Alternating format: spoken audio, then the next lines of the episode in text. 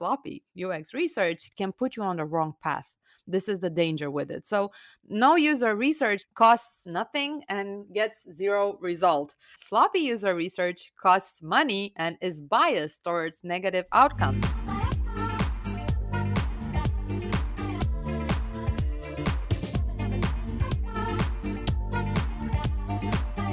Hi, everyone, and welcome to a new episode of Honest UX Talks. As always, I'm joined by Anfisa, and today we're going to be tackling a very interesting topic that concerns us all.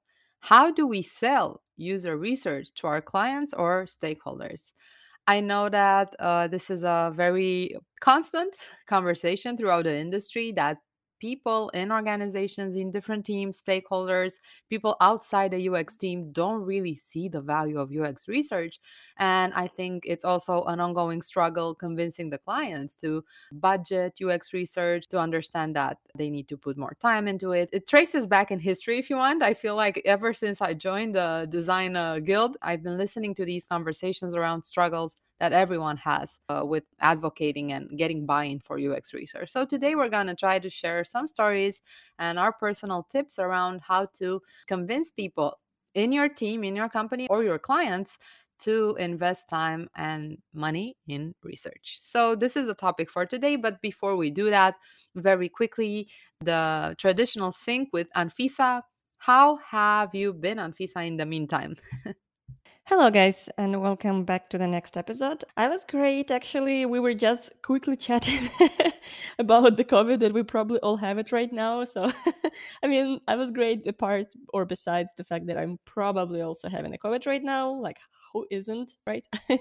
But uh, but everything else is, is just is just good as and normal as usual. I'm still enjoying my unemployment and i'm still waking up every day at like 9 or sometimes 10 and so this is this is great because it's winter and you don't really want to wake up earlier. I know you guys are jealous right now of me, probably. but yes, I'm I'm feeling myself like I'm retired at the moment. Uh, just passively working on my side projects, like I mentioned, finishing the website, planning the redesign for the the course website, and also, by the way, uh, preparing the case study template that I want to publish also on my website, because um, since I was applying to some jobs in December and my case study presentation went pretty pretty good there was some structure i was following and i just want to share that structure plus the template i was using so maybe other people could also benefit from it um, so yeah just wait for the news hopefully i'll publish the link uh, right under this episode in the show notes um, how about you Joanna? Well, I think I also have COVID. I mean, I've had a lot of contact with people who are positive, and all my friends have it. So I think it, it would be like a miracle if I didn't. But at the same time, I did have COVID in the past. I also have the vaccine. So I think that mm, probably if, if someone is protected, I should be that person. But right now, I have a horrible headache. So, and I understand that Omicron shows up with, with a headache in the early days. So we'll see. I just, I can't wait for it to pass. I hope everybody gets a, a, very easy form of disease and then we're all better we have all like the famous herd immunity faster and i'm no doctor to talk about this topic. So I'm going to switch to UX design, which is the topic that I'm actually good at. In the UX design space, what have I been doing? I've been always doing a lot of work, like you are all probably familiar by now. Today, I plan on writing an article about uh, UX resources that you can find, uh, especially on Instagram, an update of how the world of UX Instagram looks like and what corners of it are valuable in my perspective. So, if you want to check out that article, probably by the time this episode is out, the article is also available on Medium. So, uh, look me up on Medium and see uh, the places that I recommend following on Instagram. Okay, great. So uh, let's jump into the topic for today. I would start by kind of exploring and trying to unpack a little the fears or the most common objections, the, the space of reluctancy that we have to deal with when we're trying to ask for research time or research budget or both. From your experience and, and your perspective Anfisa, why do you think clients and stakeholders are, are so reluctant to investing in UX research? Definitely. Like I'm sure everybody have been going through the situation where either the client or the team that you're working with, um, if you're working in a product companies, have been sort of pushing back if you offered the research. And I feel like it really depends, of course, on the nature of the project. Just a little disclaimer here. There are cases when you don't necessarily need UX research, when sometimes UX research could harm your team. However, in 90% of the cases, you do need the research. And when you're trying to offer it, there are multiple reasons why you might hear the, the reasons for pushback. I think the most obvious and the most common we would usually hear are things like, oh, you know, we don't have time, especially if it's a startup, we need to move quick, let's just build it and see the reaction it will be faster than just doing the research.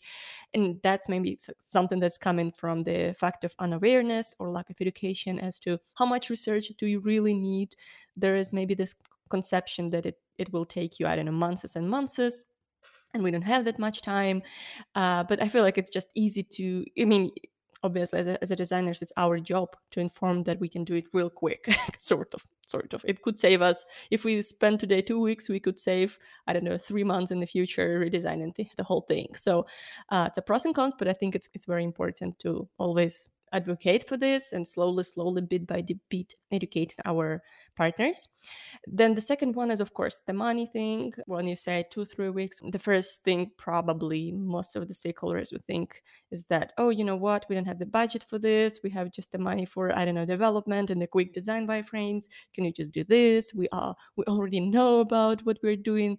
So maybe it's it's the fact that some partners are convinced that they know what they're doing but um, but also the fact that oh if it's extra cost people are convinced that research is expensive. It sounds expensive. It sounds not like a basic need the screens but it sounds like something extra.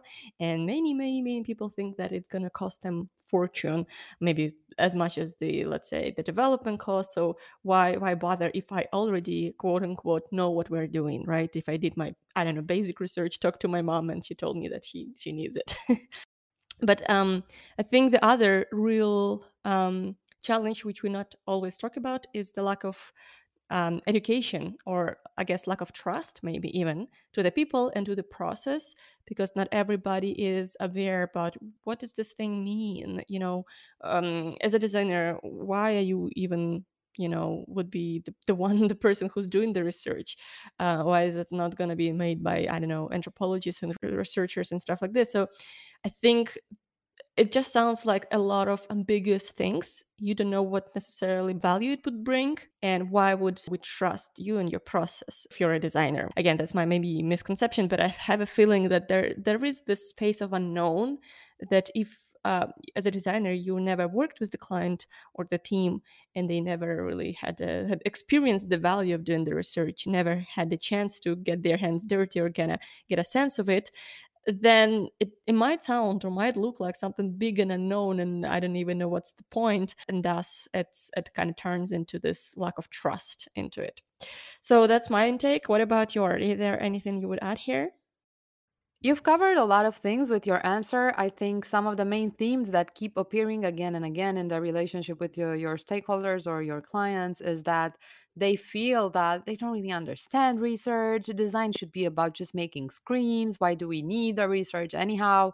Because uh, it's it's just UI work that needs to go into into what the UX designer needs to do. And so I think that one of the issue with how UX research is misunderstood is that people don't really understand what UX research is. And I think it's our job to try to communicate and and show them if you want uh, why UX research is um, is valuable and so on.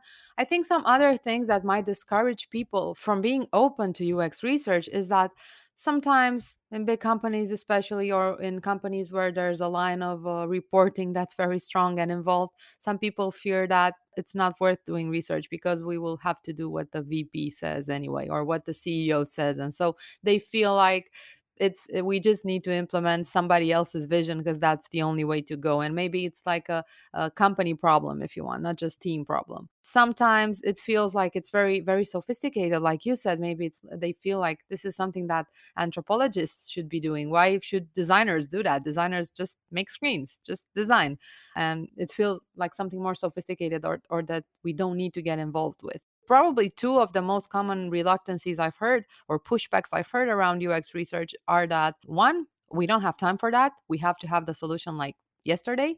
And the second one is that it will cost us a lot of money and we don't have the budget right now. And so it's it's just perceived lack of resources And um, sometimes I feel that a big, big issue, both in companies and with clients, is that they think they know. They don't see the value in research because they feel that, oh, but we know what the users want. We understand what the problem is. There's no need to waste more time because we already know.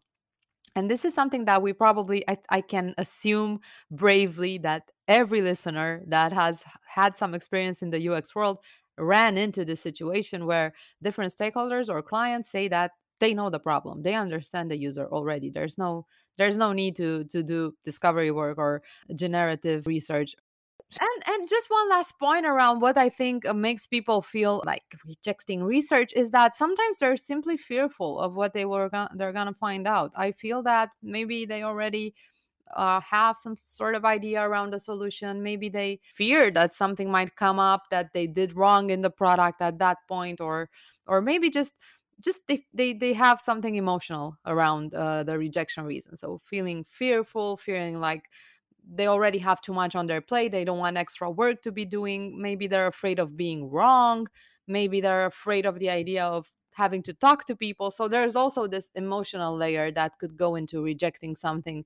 And I think that um, it's this is really interesting to explore from case to case.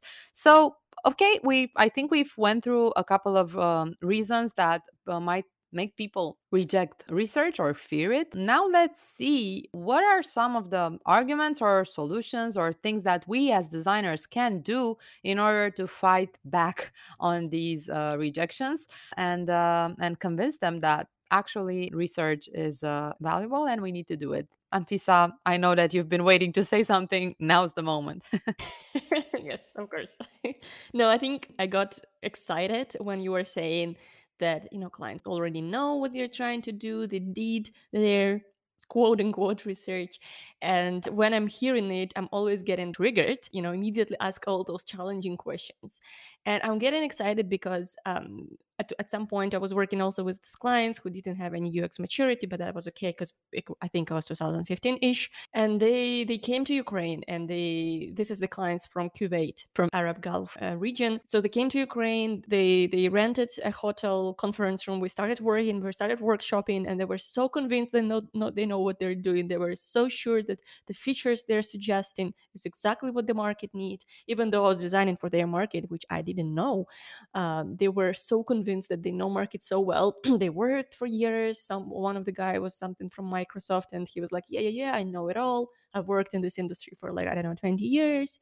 And i'm sitting there being junior to middle designer who doesn't have all this confidence to ask the challenging questions but my mind is exploding inside because i'm having all those whys. Like you're saying we need this but why why why?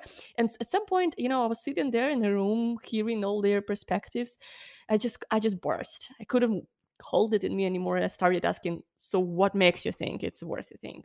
So what data you have? So why do you think it's what we need? So what evidence you have collected to to make sure that that's the feature we need to develop? And i started like overwhelming them with all my questions that I was accumulating for two hours in the in the in the workshop. As soon as I started asking all those questions, I for the first time have seen this reaction I haven't been expecting because before that I was usually this designer who was taking orders and would always just uh, do what, whatever the client suggests to do. And then because I couldn't hold it in me anymore and the client was so confident I needed to push back and I was not afraid to ask all those questions. And as soon as I started asking all those questions, I could see this magic reaction of client being confused, client being not sure what to answer, client not saying that we don't have any answers yet, but we're sure about it. And as you start asking more and more and more questions, you can see how their confidence is sort of disappearing. And for the, for me, that was like this magic uh, switch moment when I realized that well, there is this magic of asking questions. And if you're challenging them with honestly asking the right questions, because if you just ask why and they say something and you're like, okay, that doesn't work, but you do have to sort of concentrate on a moment on their um, statements and reframe it and definitely ask for more evidence. And that's what I did. And I think from that moment on, there was this big reveal when I I think that became my strong side and my confidence that you have to always push back. Even if you are freelancer, you're just supposed to make all those screens. When I realized that I could challenge them, later on they actually said to me thank you we were not thinking about those other perspectives and even though i was just this person with the, the screens in my head they realized i could be a strong partner as well and so uh, that was like an aha moment for me um, and then honestly, if everywhere I was working, I was always applying those questions, those challenging questions. I think we all now know about this in theory, right? Asking at least all those five whys. There are other methods which are like five whys plus ash, which is basically what, why, uh, when, who, and stuff like that, plus how. So you have all the methods right now, but uh, it doesn't really matter what method you apply. What matters is what questions you're asking in which moment and how exactly is challenging your partners. That's the first thing. The second thing I've learned a bit later in my, in my freelancing career, in the later stages, I realized that it's also about sort of leveraging the cost of not doing the research. To put it simply, I've learned that it's important to aggregate and calculating the cost of not doing the research especially if you're working for a client or, or a company for some time already and you're seeing that they're often doing the damage control uh, for whatever they're doing if they're doing some processes and they keep having similar mistakes. It's when you can actually start making up the case and calculate how much money they're spending for the damage control. Or, uh, for example, if your team is putting something out there, but they often not getting the traction they were looking for. Uh, if you see that people are not, I don't know, don't use the feature, or if it's not performing well, and stuff like that. What helps me is to actually take some time and literally calculate the time we have spent after they have published the feature or whatever, and then realizing that these could have been solved in just two weeks research. And you know slowly slowly i guess giving them the chance to fail but also giving them the pill to solve it to work with this kind of helped me a little bit but that was in in the companies. Let's say if the company was not ux mature that was my way to sort of bring the research into the picture leverage it a little bit more explain it that we can do it the other way. Let's do a quick design sprint just one week. Let's see how it goes. We we, we don't have much to lose. And so slowly slowly slowly with actually very small incremental steps i would start integrating or suggesting to do the research especially in moments when everybody feels down if something didn't work well. And of course leveraging the numbers because businesses especially if you're working with the business stakeholders uh, pms and, and other people who need to have numbers in the reports this is when I will try to make a case to explain that, you know what, if we save time for, for the sales team or for the support team or for the other team, we could save this money and, and, and this is how much money you need for the research. So let's just try it, you know? And also i've heard i think from jared spool he would always say that you can ask the let's say if you're working with the pm who's doing this pushback you can say let's bet it. Are you sure that that's what we need to to to publish or to to develop? How much are you sure? What's your confidence level? Are you ready to bet your monthly salary? And then you might see this sort of hesitance in their head that maybe it's not 100% sure. Maybe i'm not ready to bet the whole salary on it. And so um, yes this is um, there are different tactics but one thing we also need to be aware of is that not every company is ready for this change for this transformation. Not every company feels like they have mental space to look into something new and different in their organization. If everything is moving don't touch it because you can break it. And especially if you're very much in the bottom let's say if there is this top down strong culture where the top management sends you the tasks and you're in a very very much bottom of the list and always just trying to suggest different things but you see that it just never gets to the management then it might be a very hard challenge and not always you will be the one who will be able to change this. You can still uh, do a lot of steps like i don't know talk to your manager and get the support from the top management but that's already a big challenge. You need to make a case you need to make their time you need to constantly push it push it push it and maybe in one year the first signs of change will start appear. But you have to need a lot of patience and trust and love to this company to to do all the projects. So I, I actually often see people leave if they see there's no chance or not many uh, like perspectives to change things rapidly. I guess yeah, I've been talking about different things, but uh, if I try to summarize it, for me the questions were the, the, this aha moment when I would challenge the partners, as well as trying to make a case for what it costs to the company for not doing the research, how much money they're losing, and how much money they could actually spend to leverage those those costs. That's about me. How about your principles or I guess tricks that you would you would use in your practice? You've covered a lot of things, so it's pretty hard for me to come up with something new, but I will try to to add to that. So, uh, I feel that another piece of the puzzle here would be where you are in the process. So, I I think that different stages in the design process require different research efforts, and some stages uh, are riskier than others. So, especially if you're going in a new field that you don't understand, maybe the client doesn't understand very well it hasn't been explored it's not like an established industry like like let's say i don't know uh, players like airbnb or uber who have kind of set the standards set the mental models you can't stray very far away from so if you want to build a car sharing app it can't be something completely different from from what's already out there because people have formed mental models or if you want to design a search bar it can't be very far off from the google. But if you're going into a completely new industry that you don't understand that the client doesn't understand that there aren't many products and mental models that you can refer to so it's it's a riskier place. There are a lot of unknowns. So if you're in that kind of space then obviously research is mandatory. You just can't skip it. You can't risk it, it you really risk solving a problem that isn't there, a problem that doesn't exist, or a problem that's actually the wrong problem that you should be solving. So, I would also add this dimension. Unpacking what I just said, I think we have actually three dimensions. So, one is where you are in the design process. The second one is how much knowledge is there in the unconscious collective, in the team, in the world, everywhere? How much knowledge is it about the problem you're trying to solve? And the third one is risk. How, how risk adverse or prone to taking risks are you? And uh, how much would you own the fact that you might end up with a solution that no one needs to a problem that no one has or to a problem that's irrelevant or the solution doesn't actually fix the problem. So if you are willing to accept that, then by all means, don't do research. But if you're not, and most clients and most stakeholders will not be comfortable with that idea, then you will probably need to to invest time in research.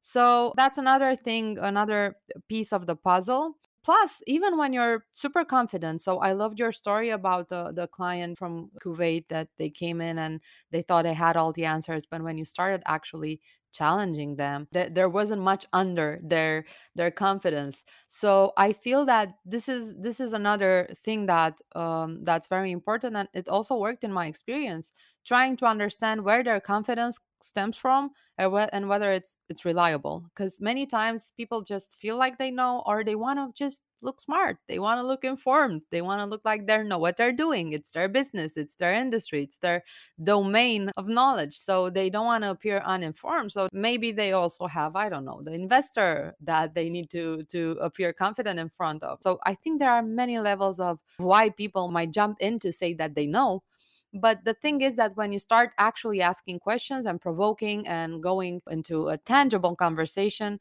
you might discover that there's not much data to back that up. There weren't any research efforts beforehand, no analytics, no secondary research, no competitive analysis, no nothing. And and it's just probably sometimes informed gut feelings, but it's still a gut feeling. So again, I would go back to how much risk are you willing to take?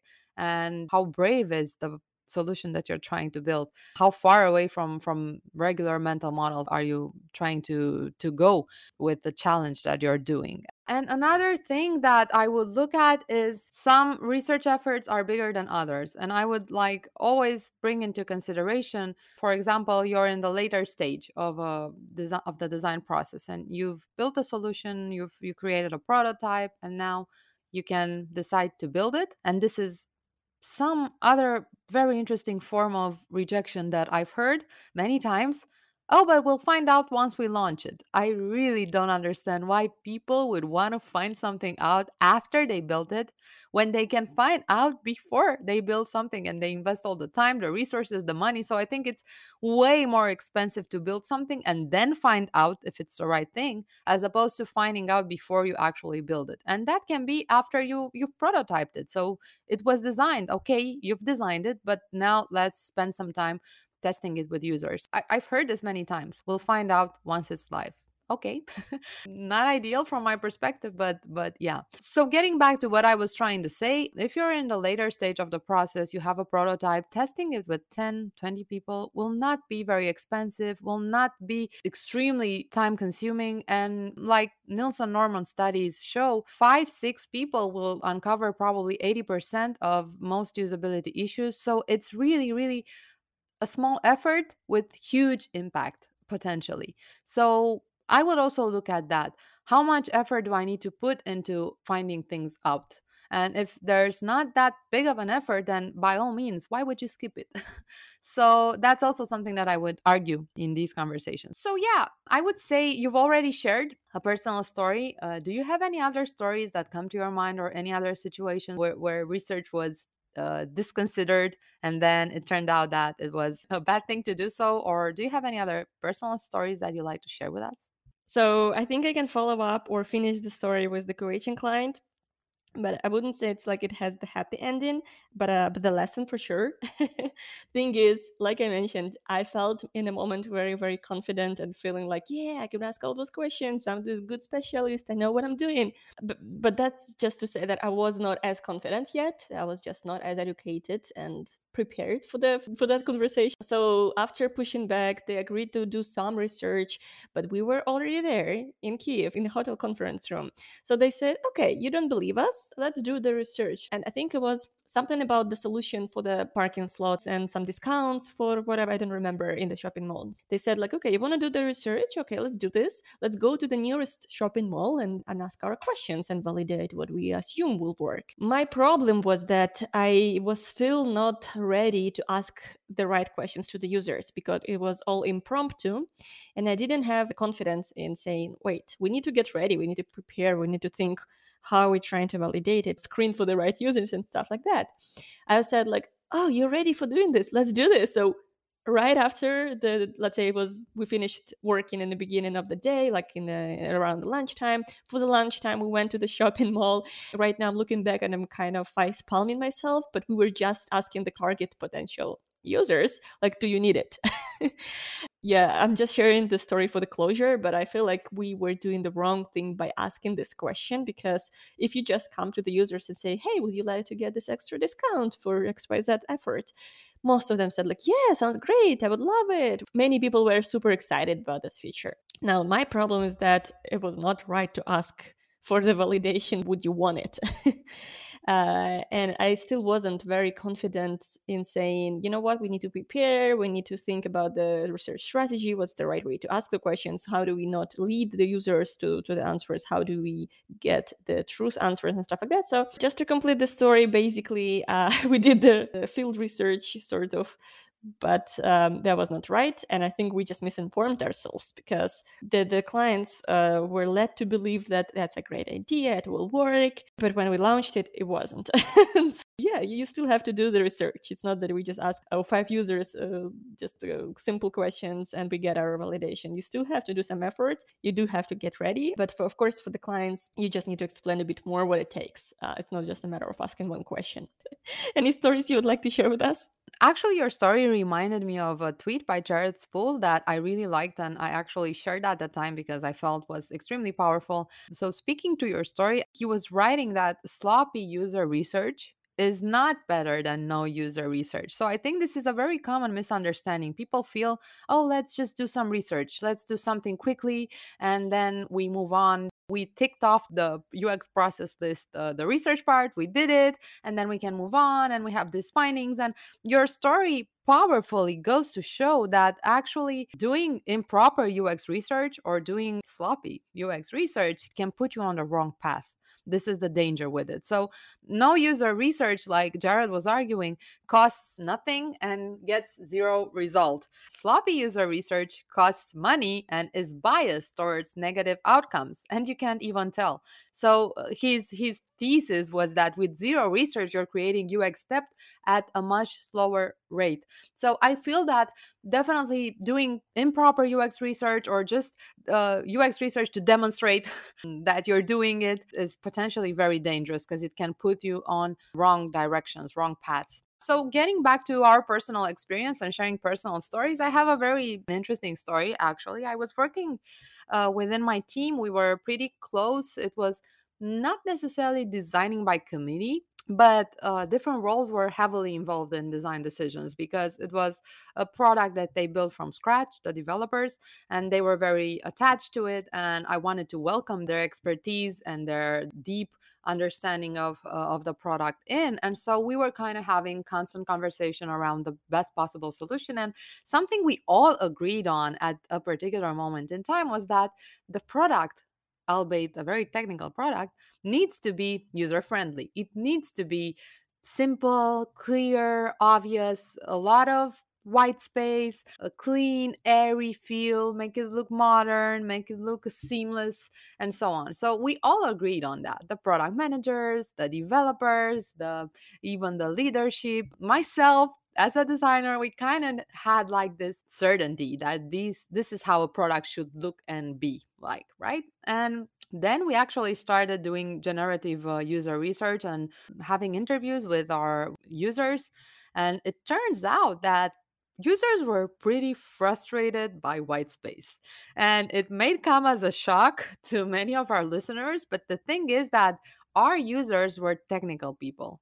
It was a technical product used by technical people. Technical people are most of the times used to products that have high information density. They juggle with a lot of uh, data at the same time. They they work in complicated technical programs. So for them, it was pretty frustrating to have this very easy, uh, user friendly, white spacey user journey because it didn't appeal to their mental models. It didn't appeal to the muscle memory that they had when using a product. And the the insight that came out again and again was that you're just wasting space and i just want to see more information in one place. For me it's important to see as much information as possible and it was a shock even for our technical people but but this is how you can you can definitely assume that you understand your users or assume that you're making a very low risk decision because everybody might think and might be right most of the times that products that are user friendly are better.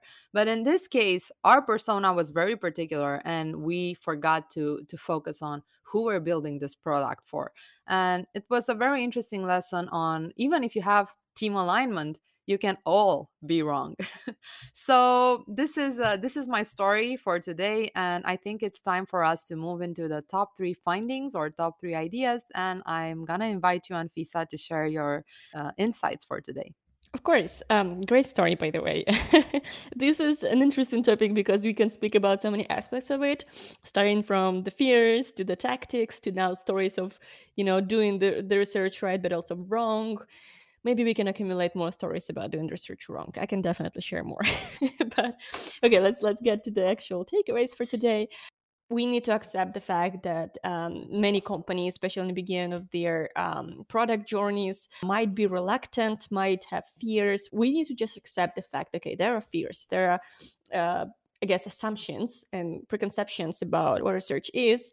So it's our job to always educate our partners. And if you see that, okay, it's a startup, it's early stage, no budget, no time, it's all right. Just take step by step and help your partners to kind of get a hand of it and experience it with the small bits. Maybe it could be one day workshop, maybe even Lightning Decision Jam when it's just two hours activity.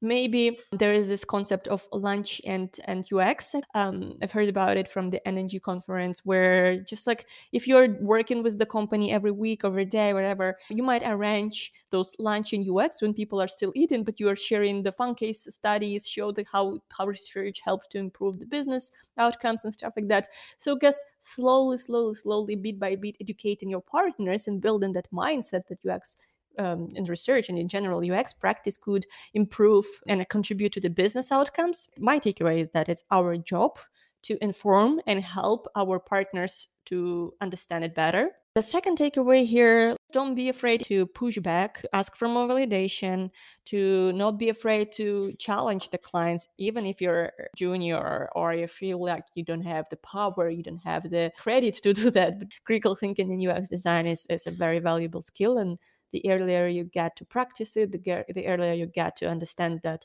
you could be powerful in the project, the faster you'll become this more of a partner rather than order takers. And uh, the other takeaway, I would say, like again, based on our later conversation when we shared our stories, if you're seeing that the client is finally okay, say let's try it, don't just rush into it unprepared and think that you can just quickly figure it out by asking one or two questions around. You do need to do this homework. You do need to get prepared. Sometimes no research, like Ioana mentioned, is better than than sloppy research. So even though you might convince your clients, don't rush to use this momentum and just do it right away because it might contribute to this UX debt. Um, and it's better to do your homework, especially if you're, let's say, not very experienced designer and you're feeling this, okay, I'm empowered. Now I have this opportunity to do the research. Let's use the momentum. Let's catch the wave. Not always it's a good idea. You probably still need to say, okay, great. Let me do my work. Let me do my homework. Uh, let's move on to whatever we're doing right here. I'll get back to you tomorrow, next week, and uh, suggest some steps for us to quickly and not painfully do this. Do this hopefully right. And so, yeah, that be my third takeaway that don't rush into it unprepared because that could actually make it worse. That would be my third takeaway. What about yours? I would say my first takeaway for today is that, like with every relationship or conversation that you have with people in your life, I would look at the reasons behind the obvious reasons that are the, reasons that they mention when they reject research. So every time somebody says no to research, no, because we don't have the time, or when they say, oh, no, but we already know what the fear behind that might be. So, in the first case, oh, no, we don't have the time. Maybe their fear is that they will disappoint their bosses or they will disappoint, I don't know, investors that are waiting for the product to be shipped maybe they have a fear that they won't live up to the the deadlines and stuff like that or maybe they will appear like they don't know what they're doing or or anything emotional or in the second case when they say oh but we already know maybe they are afraid that they will be exposed as being wrong or not understanding the market that they're building products on and stuff like that so i think that always i would look deeper like we do as designers, especially in the research space, I would look deeper at what drives them into re- rejecting something. What's what's the emotional reason behind that? If you can see it, obviously, many times it, it can be just a uninformed assumption or a projection of what you would feel in that situation. But I would look at that as well. If there's a deeper reason, if I and, and if I'm able to speak to that. The second takeaway for today would be realm of risk. So I would always argue or counter argue rejecting research with asking them if they're willing to take the risk. Once you put that decision in their arms and you make them own it and you make it like it, it's a milestone, it's it's like a snapshot at this moment in time, you are owning the risk of this product to fail. And if, if you own it, if, if you frame it as a risk, then people most of the times are pretty risk adverse and it, it forces them to think if they're like you said earlier if they're if they're confident enough if they like like the jared spool uh, tweet or idea that you mentioned where if they're willing to bet so would, would they bet their salary right? So this is another thing uh, are you willing to take that risk? You you're the one taking that risk will you own it? And and this i think makes people kind of back off a little and actually do the thinking uh, am i actually willing to to take this risk in the name of the entire team the last point is that even when you think you know everything, even when you know and you're super confident that you know, and you might actually know some things, you still don't know what you don't know. So even when you think you understand the problem completely, there are many things that you don't know, you don't understand. And so there's always a reason for UX research because there will always be things that you've missed or that you haven't yet even thought about. So it might be that you really understand, let's say in my example, in my personal story example, you understand that the people are very technical and they want to see a lot of information in the dashboard. Okay, that's great. You know that. But you don't know other things about them, like what's the light in the office uh, when they work? How many times they spend in front on a computer and how that might impact uh, the strain that they have on their um, energy levels or headaches or stuff like that. So there's still a lot of things that you haven't explored and even if you know like 10 things there are probably another 10 thing- things that you haven't thought about and that you haven't discovered yet. So my last point is that research is always valuable because many times you still don't know what you don't know. So, this is my last takeaway for today. And with that, I'm going to invite you, Anfisa, to tell the story of how people can support us and follow us and uh, show some appreciation and love if, if these episodes are at least uh, somewhat valuable. So, yeah, I'm done. sure. Uh, first of all, great points. Um, I love that you even dig deeper and said, like, think about the motivation. This is great. This is really wonderful. Uh, now, yes. So if you guys find it at least a bit valuable, we would really appreciate your support, any signs of love. Um, there are many ways how you can show it. You can either just send us a DM on our Instagram. You can find us as Honest UX Talks or just um, directly message me or Ioana. And again, you can find all the links right in the show notes. Uh, you can also just rate us on the Spotify app or whatever app you're using for podcast listening. We honestly always, always appreciate it. And also, if there is any feedback, suggestions, or improvements that we need to consider, there is still a form in the show notes. So feel free to click that anonymous link and submit your feedback. We definitely want to make it as useful as possible for you. So your input is um, very valuable. With that being said, thank you so much for joining today again. And uh, we are really excited to see you on the next episodes. Bye bye.